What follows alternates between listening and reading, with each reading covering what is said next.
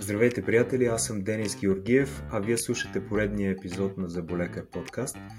Днешният гост е една много интересна личност, която се радвам, че отдели време да, да бъде с нас.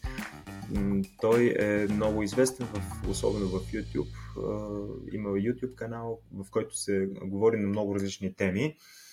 Така че искам, така имам удоволствието да ви представя днешния ни гост. Това е Наско от Нутризнание. Здравей!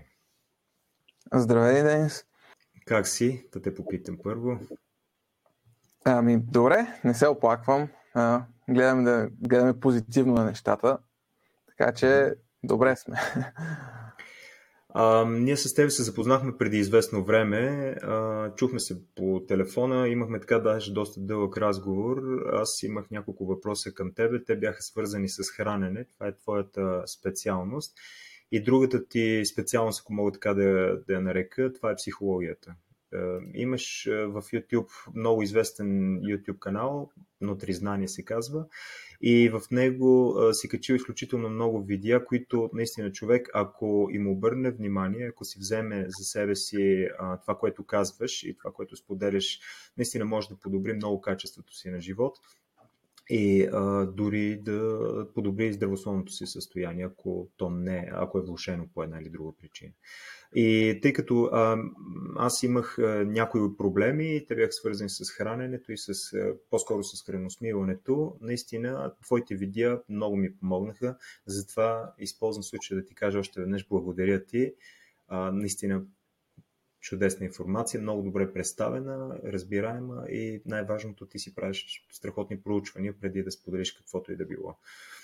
Исках само да те помоля да се представиш за тези, които не те познават, с какво се занимаваш, с какво си се занимавал и а, така, накратко за тебе.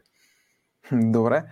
А, радвам се, че съм успял да ти помогна по един или друг начин, било то задочно или така по-директно. А, с какво се занимавам? Във връзка с нещата, които правя в, а, в YouTube, те са най-вече, най-вече са концентрирани върху храненето, тъй като съм преминала самия през много такива предизвикателства, да ги наречем. А, свалил съм доста килограми, правил съм какви ли не грешки по този, целият този процес по отслабване, а, с хранителни разстройства съм се сблъсквал и какво ли още не.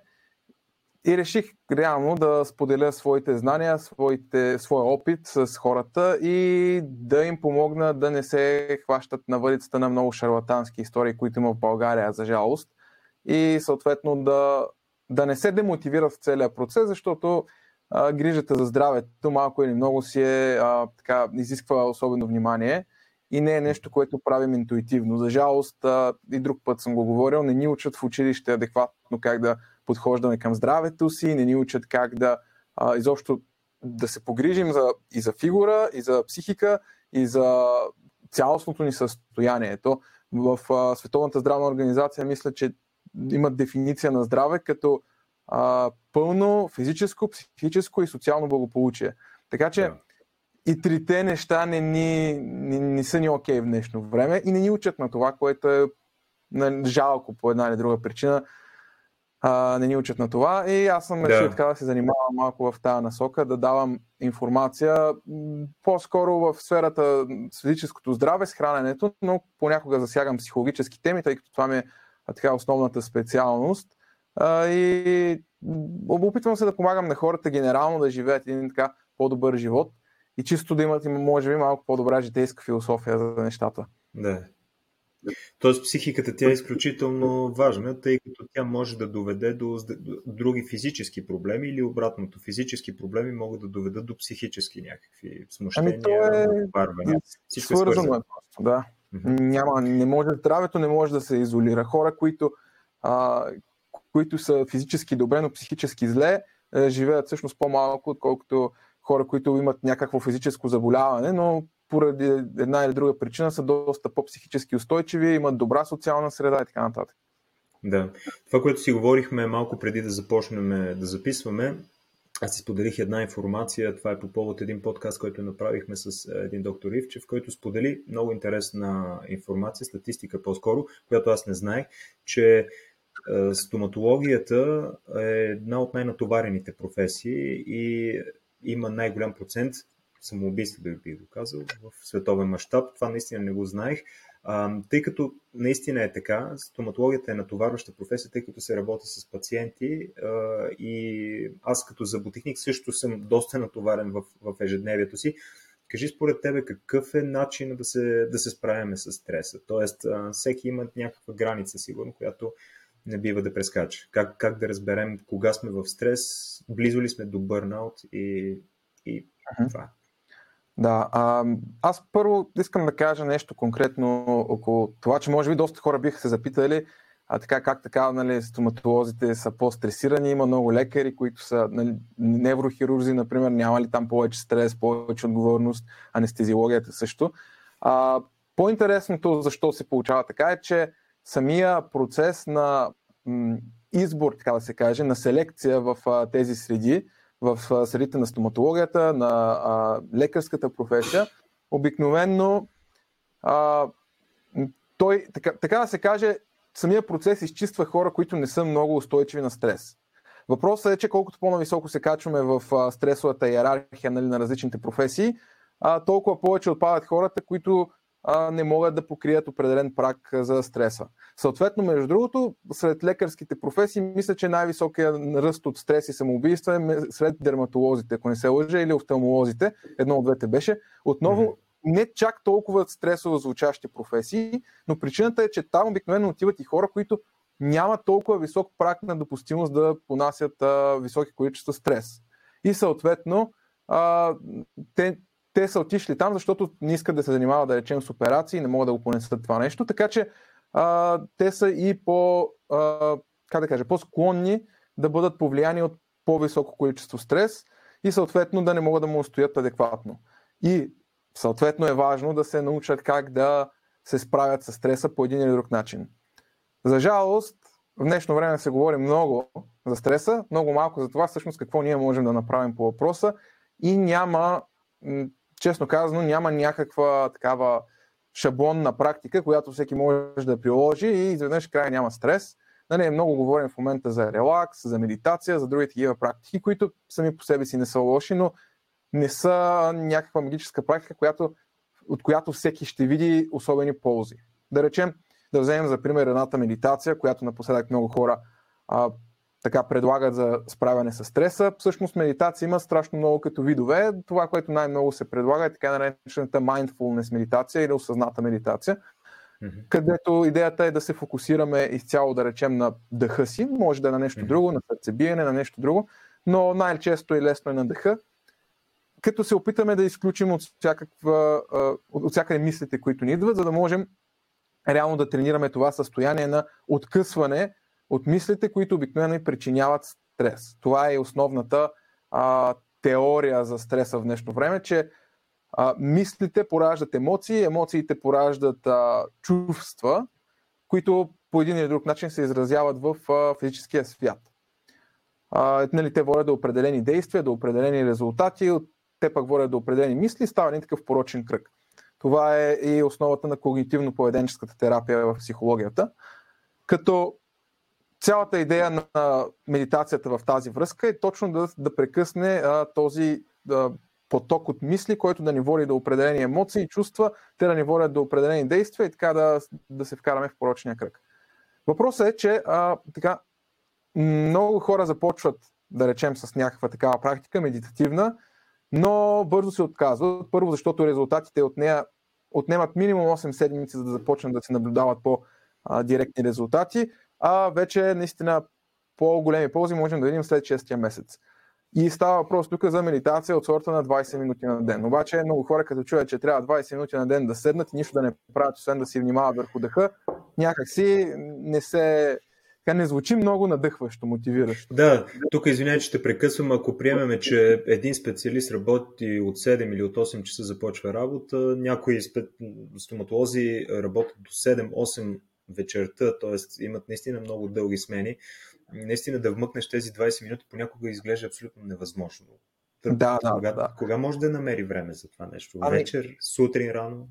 Интересното е, че аз по-скоро предпочитам да гледам на медитацията не като нещо, което човек прави, задължително си отделя време за него и сега сядам да медитирам, да, да кажем, а което може да вмести в друга сфера от живота. Давам пример. Много хора в днешно време какво правят и сега ние записваме подкаст, те слагат си слушалките, започват да мият чини, да речем, и слушат нещо. Или карат автомобила си и слушат. Което няма лошо, разбира се. Въпросът е, че толкова много сме залети от информация, толкова много сме залети от стимули около нас, че ние в крайна сметка не даваме пространство на мозъка ни да диша. Това е една от причините да развиваме страшно много стрес в днешно време. Защото ние не даваме, а, така, не позволяваме на автоматичните механизми на мозъка за справяне с стреса да си вършат работата. И то постоянно се натрупва. Какво често се случва с лекари? Те цял ден слушат за проблемите на хората, връщат се вкъщи, пускат си новините, слушат за проблемите на света и всъщност в тяхния мозък съзнанието е а, постоянно върху това, че проблеми, проблеми, проблеми, проблеми, а няма а, отдушник, така да се каже. Да. Много често а, това, това само по себе си създава такива а, чувства на стрес, дори без да го осъзнаваме. То е с натрупване. Нали, всеки казва, аз да живея в модерен свят, трябва да съм информиран, трябва да знам какво се случва около мен. Въпросът е, че ние в днешно време вече не знаем само какво се случва около нас, ние знаем какво се случва на другия край на света, където дори нямаме шанс да му повлияем по какъвто и да е начин, но особено в професия като а, заболекарската, където се грижиш за хора, а, там съответно би трябвало да отиват хора, които наистина изпитват и емпатия към пациентите си, съответно биха изпитвали емпатия и към хората на другия край на света, които страдат по един или друг начин, но пък на тях изобщо не могат да им помогнат и цялото това нещо води до една ескалация на стреса. Съответно, не. какво можем да направим по въпроса? За мен човек трябва да намери време, в което да има тишина и да даде време на мозъка му да прави каквото си иска. Буквално да не се фокусираме върху нищо. Някои хора това го правят с по-дълги душове, да речем, ако може да се върне човек да си вземе половин час, гореш душ, не слуша нищо, просто оставя мозъка му така да диша. Това е един от адекватните начини да се справим с, поне в краткосрочен план с стреса и да даваме някакъв отдушник на мозъка си, но аз лично съветвам хората генерално да избягват новини, ако могат. Аз съм на мнението, че ако нещо е прекалено важно, то така не че ще стигне до нас по един или друг начин. И ако можем така да избягваме целият този негативизъм, защото именно той продава новините, ако можем да го избегнем, така си намаляваме стреса. Също, разбира се, адекватна почивка, но в тези професии почивката е малко трудна. Затова Тоест, да, Извинявай, че те прекъсвам. А, значи м- имаме един лимит а, на този информационен поток. Така ли да го разбирам? Тоест информацията, която получаваме, понякога е прекалено много, за да може да я обработиме и понякога трябва да си дадем малка почивка от, от точно от това нещо. От информацията, ами, която получаваме от всички посоки. Защото има много хора, които смятат, че си почиват или, или релаксират, когато са вкъщи с телефона, примерно в ръка но това също е вид попиване на информация, защото ние да. преглеждаме един милион страници в социални мрежи и така нататък и всичко това нещо влиза някъде и се съхранява. Нали? Ами, Тоест, то дори да не се съхранява, можем да го приемем по този начин. А, всеки mm-hmm. знае, ходенето е полезно. А, знае, че ако излезе и се разходи, да, да, да се разходи един час е по-добре, отколкото да се разходи половин час. Да, обаче mm-hmm. да се разходим 10 часа, може би не е идеално. Да се разходим 15 часа също най-вероятно а, не е оптимално. По същия начин е и с мозъка. Мозъка обича да си а, така, да, да дава внимание на различни неща. Съответно, социалните мрежи и изобщо медиите знаят как да се възползват от това и привличат постоянно вниманието ни, но мозъка, както и краката, има нужда от почивка. И ако ние се разхождаме, е полезно да се разхождаме час на ден, 2 часа, 3 часа на ден, може би на 10 час вече а, имаме нужда да седнем и да си починем. По същия начин е и с мозъка. Ако ние сме го ангажирали постоянно през деня, той няма време да си отдъхне. И самия той а, няма, няма много механизми, които да ти кажат, виж, спри да получаваш информация, защото той не е пригоден в такава обстановка. Не сме еволюирали в такава обстановка. Ако се замислим, а, интелектуалният труд и интелектуалното напрежение идват едва последните 200 години, може би, даже 150. Преди това хората са били на полето, работят, имат физически труд. Физическият труд всъщност помага много на психическата отмора и съответно, ако се трудим повече физически и сме изтощени физически, нашия мозък всъщност е доста по-добре. Докато обратното не въжи, ако сме изморени психически, твърде често сме изморени и физически. Тъй като а, мозъка не прави това разграничение между психическото натоварване и физическото. Но когато физически сме натоварни, само физически, за него не е проблем той да има бистра мисъл, да може да се фокусира, да може да е добре. И за това, в крайна сметка, а, информационният поток, колкото и полезен да бъде в а, определен момент, той става по-скоро, а, как да кажа, негативен за нас. Дори, дори най-позитивните новини могат да бъдат негативни, ако ние постоянно слушаме, слушаме. Сега е модерно, хората си пускат подкаст за личностно развитие, за нещо друго. Казват си, ето сега ще науча нещо ново. Първо, че не го научават, в крайна сметка малко прилагат за това, което чуват. Второ, че постоянно нещо им ангажира мозъка и мозъка няма време сам да си преработи а, нещата, които са там. И това е проблем, защото единственото време, в което м- така, той, може да свърши нещо е докато спим, само че когато ние сме го залели с стрес през целия ден, вечерта той няма да има никаква друга работа, освен да се фокусира отново на този стрес, докато спим. Така че става един много такъв омагиосен кръг. Затова лично аз съветвам хората да, да избягват постоянната стимулация и да не, да не търсят нали, постоянно нещо да им звучи в, уши, в ушите, а да си дадат някакво време на тишина, на почивка, на разговор с приятели, на дори както казах, обикновен релакс по душа, без да слушат нищо е окей. Okay. Макар, че в днешно време гледам и колонки такива за банята са направили. Абе, ужасно е. Насякъде могат да ни, да ни хванат. Ами да ти кажа, аз примерно, когато тренирам или когато имам някакво физическо напрежение, много добре ми въздейства, когато изслушам нещо. А, ти си прав, не знам доколко се научава, т.е. запомнеш тази информация докато я слушаш, но, но пак е вариант да си ангажираш вниманието с нещо друго. Физическата активност присъства, така че може да се, може би не при всички хора, но при мен това нещо работи. И за разходките също, което каза, също обичам да слушам аудиокниги, докато се разхождам. А, така се случва, че ходя пеша на работа. Това са около 30-35 минути в посока и това време ми е идеално, за да, да го запълни с нещо полезно. Да, аз... А, но що се отнася примерно за, за, за, за, спането и за заспиване, а, наистина и аз по себе си съдя, правя ми впечатление, когато а, съм ангажиран визуално или а, седа на телефон, на компютър пред някакъв екран, а, тогава наистина заспиването е много по-трудно. Особено ако е непосредствено преди съня. Така че uh-huh. избягвам да го правя поне един-два часа преди, преди да се легна. Не ползвам почти никакви устройства. Мисля, че да. Това също Аз не е лошо. Ням, генерално нямам против човек, ако се разхожда нали, да слуша нещо, но uh-huh. ако може да си, създаде, да си създаде дори навика да, да остави слушалките за 15 минути разходка, да. а, просто има има разлика в цялото нещо и аз по себе си съдя, защото винаги съм трябвало да пътувам и съм ходил много и когато съм учил, на ден съм имал поне час път ходене.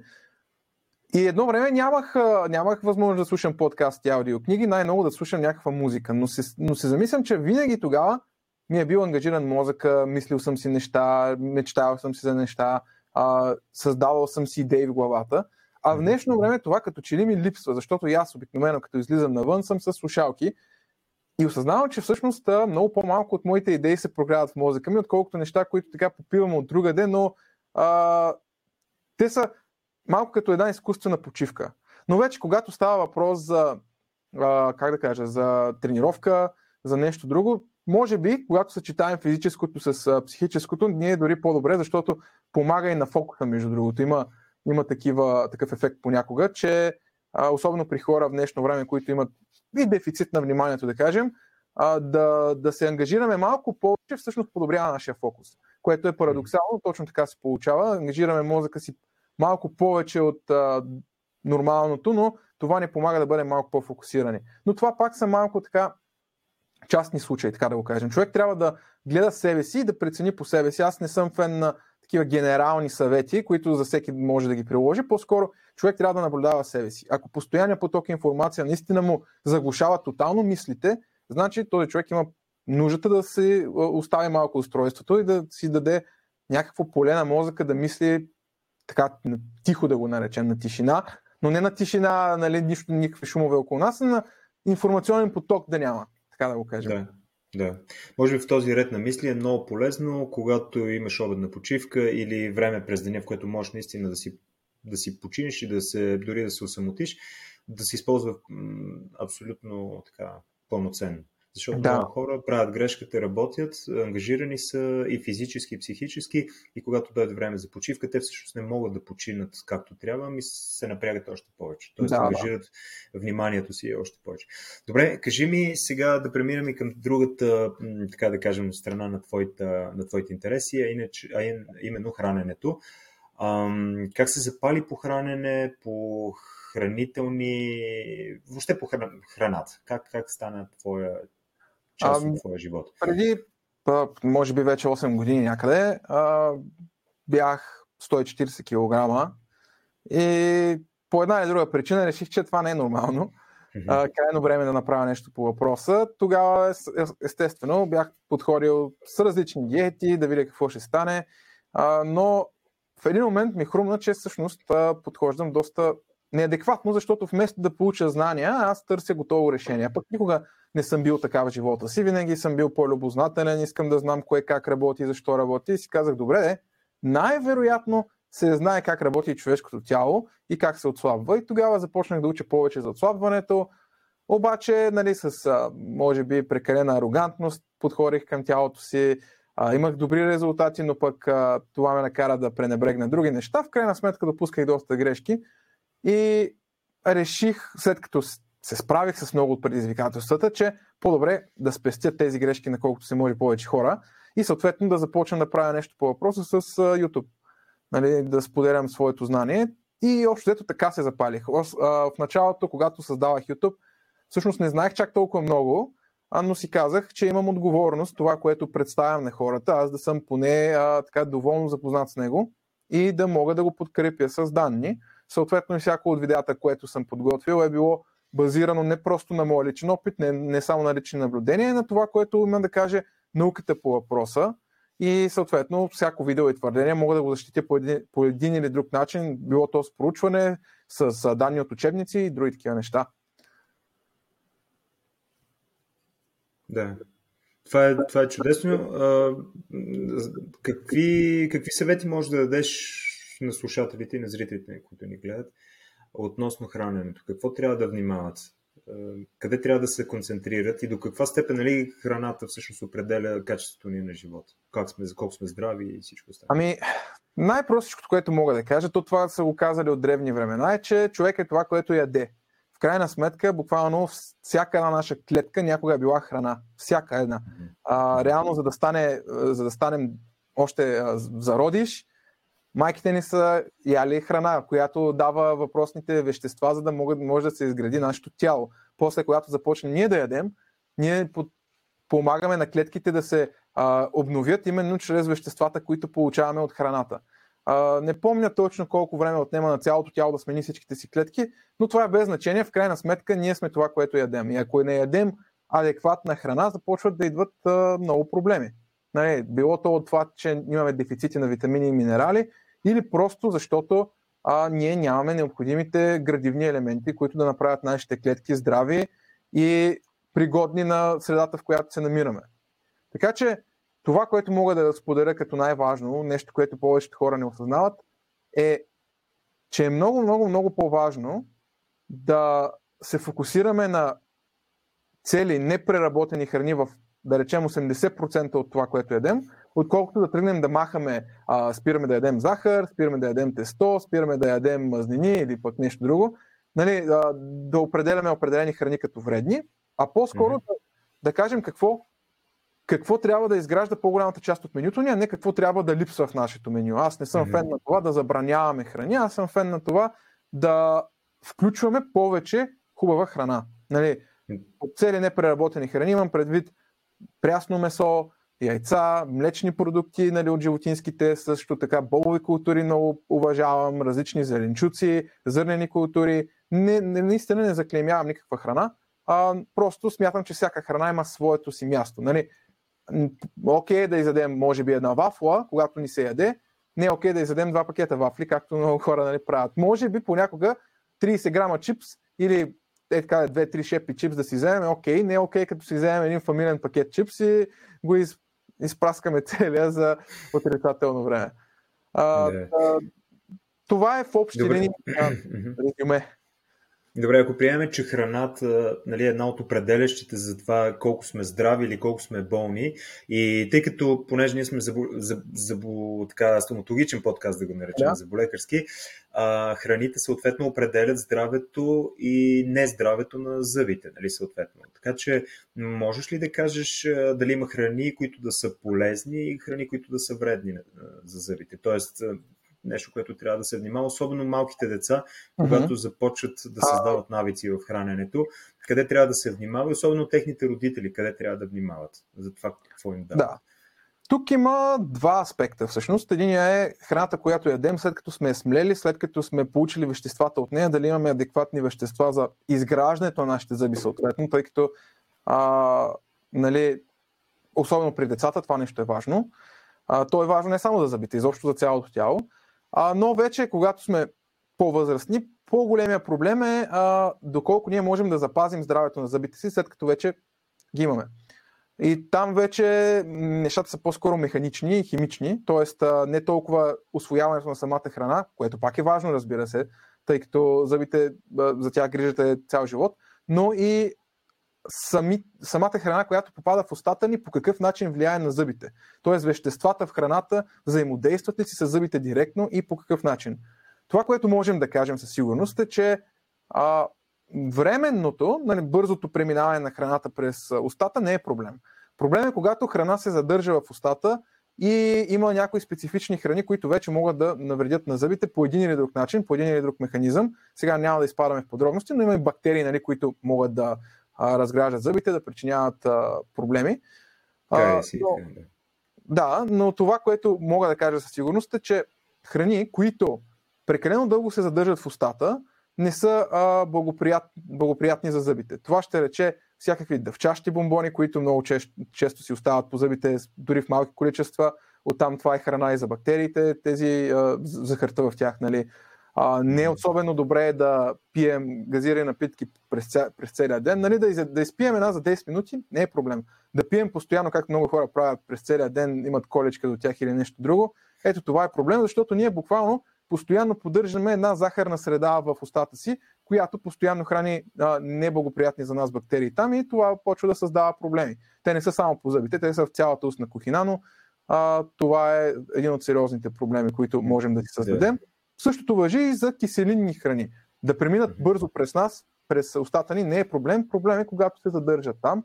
И това пак е в а, разни близалки, бомбони, а, дори а, такива.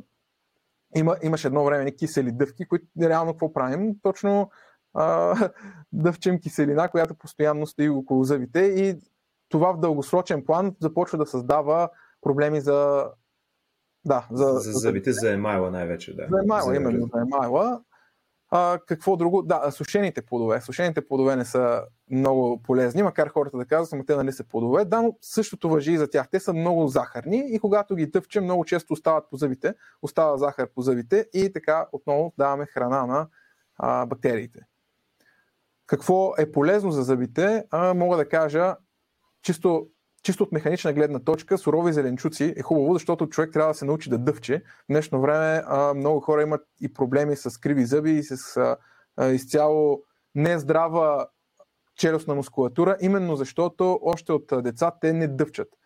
И, и се яде много мека храна, която в крайна сметка не развива нашата а, челюстна мускулатура и това създава също проблеми, а, могат да бъдат изкривявани зъбите и доколкото знам, още преди доста време Western Price открива така доста закономерности от а, тази гледна точка. Когато се ядат повече твърди храни, човек трябва да дъвчи повече. Така че и по твърди храни нали, нямам предвид а, такива, които ни е супер трудно да а, схрускаме, но просто да можем да използваме дъвкателните мускули. Yeah. Съответно, всеки е чувал, че калция е хубаво за зъбите, нали, мляко, млечни продукти.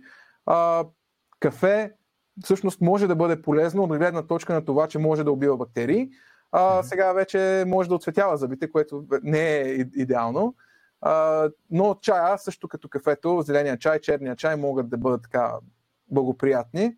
Въпросът е. Само да те върна назад. Калция, извиня, че те прекъсвам. Има някакви теории, че калция не е много полезен, по принцип. Има ли нещо такова? Има ли истина? Значи, това нещо, или аз, са само теории? аз съм решил, бях решил преди време точно там да задълбая до каква степен калция е а, така вреден, защото излязоха така доста среди, особено в веган средите се говори как калци едва ли не, той дори е лош и създава и условия дори за остеопороза. А, оказва се, след всички, след всички натрупани данни, че това всъщност не е така. А, няма общество на тази планета, което да, което да не е имало източник на калци по един или друг начин. И дори, дори в Африка, където примерно не са имали възможност да дадат много мляко, а, са намерили източник на калци от много интересно място от балбабите. Те са ядяли wow. балбаб, именно за да могат да си набавят така доста солидни количества калци. А, крайморските райони са ядяли много риба с костите. Тя се е варяла, а, костите се топели и ето така са си набавяли калци.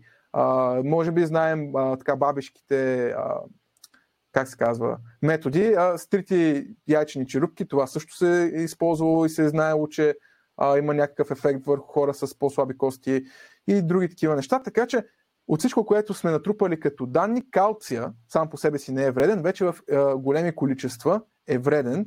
А, в големи количества, заедно с ниски нива на витамин D, също може да е вреден калция. А, има един баланс, който трябва да бъде постигнат, но в нормалната консумация на храна, която можем да получим, едва ли бихме стигнали до такова състояние. Ние буквално трябва да ядем само млечни продукти, за да можем да се навредим. Да.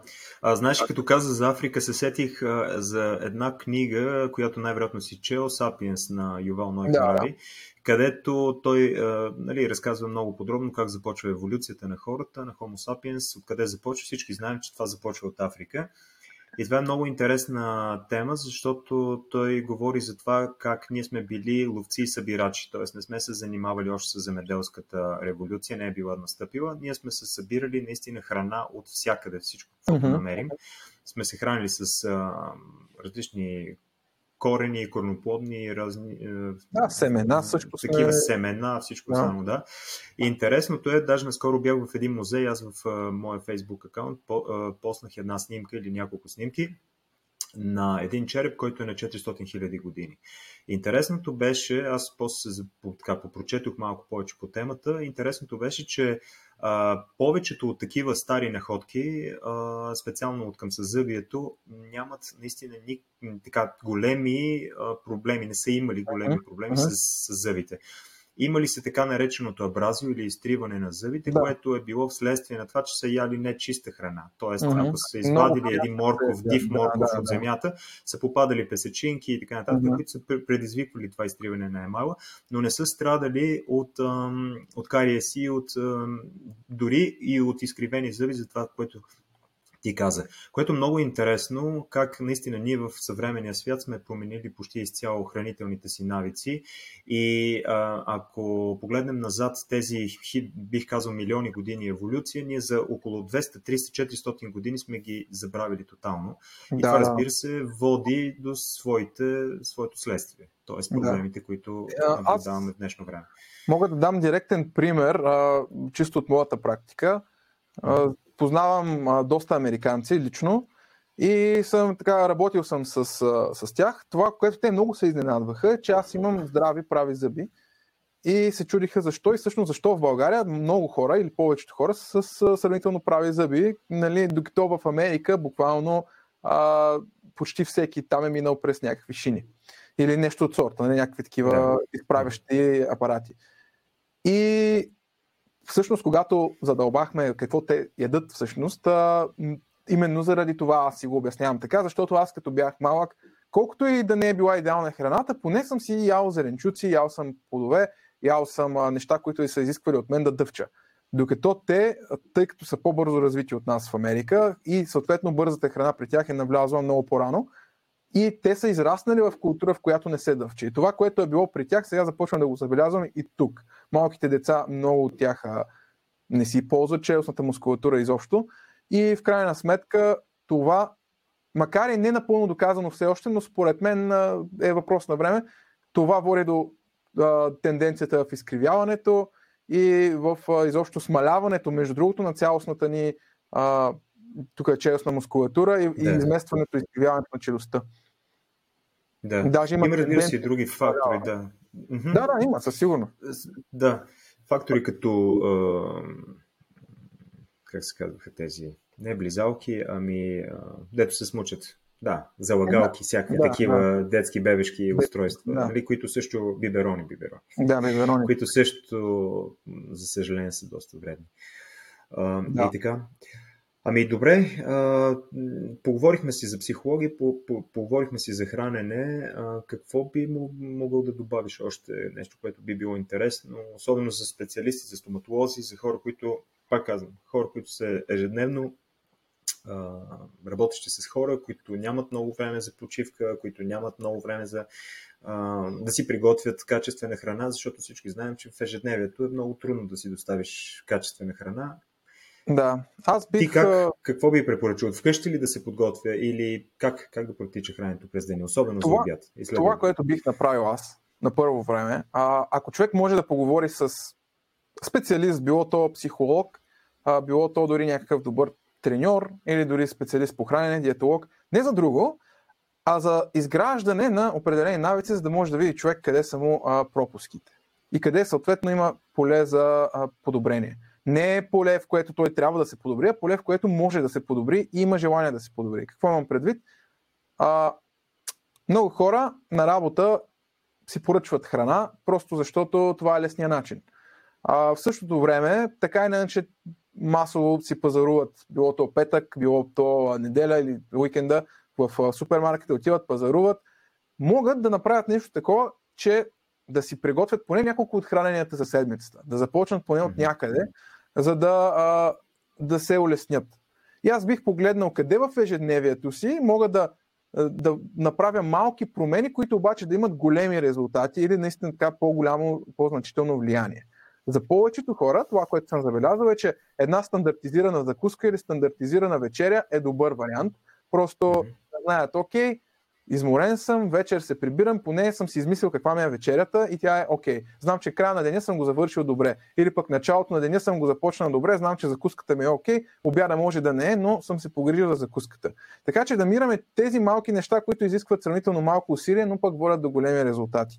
В живота си имаме много такива работи, обаче ние не ги забелязваме. И тук вече един специалист може да помогне най-малкото да зададе правилните въпроси, да разнищи, да ни разчопли и да видим а, заедно с него да направим един план как ние можем да действаме. Може би това е най-голямата полза от един специалист това нещо, да ти помогне сам да си създадеш план и да го следваш, но понеже си отговорен пред някой, това дава, дава добри резултати. Не, че е 100% необходимо, но според мен е полезно и в днешно време, особено като ни липсват близките взаимоотношения с хора, такъв тип специалисти даже може би служат и като заместител на това нещо.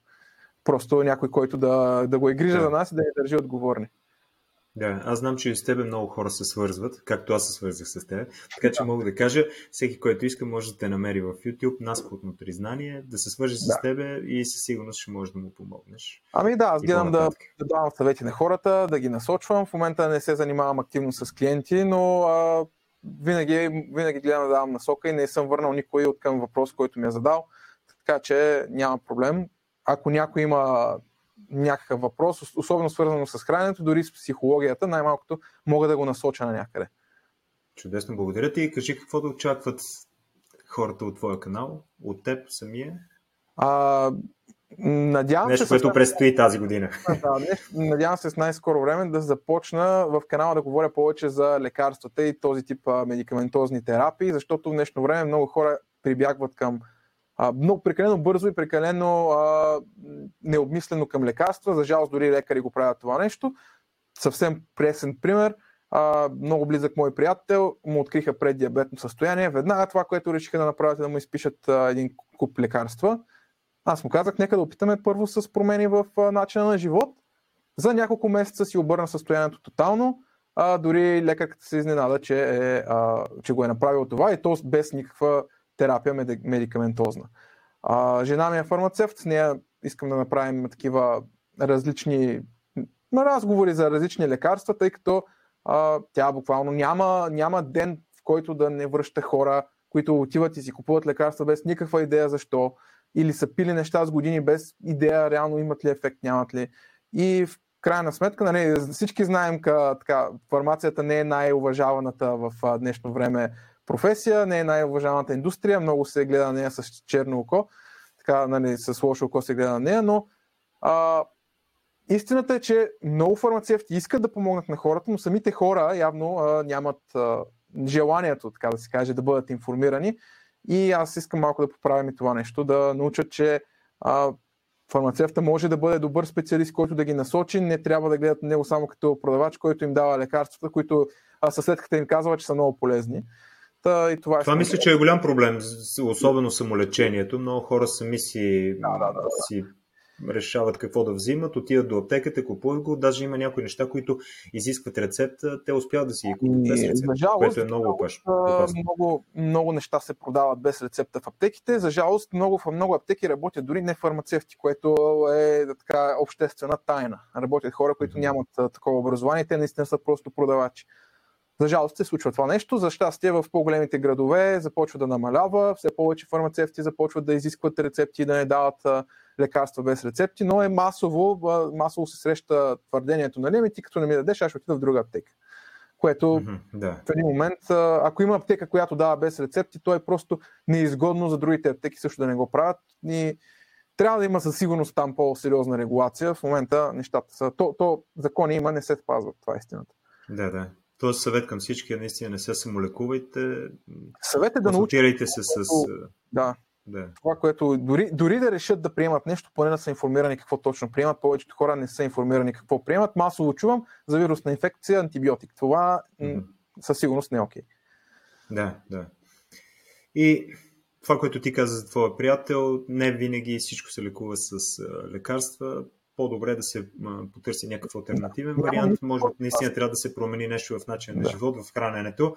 И ако така успее човек да се справи с проблемите си, тогава още по-добре, разбира се. Да, аз нямам против лекарствата, но а, още по-ефективни биха били, ако са съчетани с а, подобрение на начина на живот. Да, да. Ами добре, благодаря ти много. Тогава искам да ти благодаря наистина за това, че си отдали от времето, за това, че беше толкова точен. Днес се разбрахме в конкретно време, беше точно време. А, искам да ти пожелая да си здрав, да продължаваш това, което правиш, каналът ти да расте и да се развива все още повече и повече. Ще очакваме наистина нови видеа и нови интересни неща от тебе. Благодаря, благодаря. Това е. А, бъди здрав и ако имаш нещо още заключително да кажеш, благодаря. да представиш. А, аз на теб също искам да ти пожелая успех с начинанието, с канала. Нека да образуваме още повече хора за здравето. За жалост в България тази информация едно, че е оскъдна, второ, че много шарлатани има в тази сфера и искам това също така да... Наве хората да се отучат да вярват да. просто на един авторитет, защото някой го е казал, нали, е лекар и тук има да ми продаде а, един тон добавки и терапии, които са със съмнително качество. Така че със сигурност пожелавам ти успех в цялата ти дейност и на теб също здраве. Благодаря ти много. Надявам се пак да се видим, било то в подкаст или на живо, ще се радвам много, така че yeah. ще ставаме във връзка. Всичко хубаво и до скоро. Чао. Всичко добро. Мерси.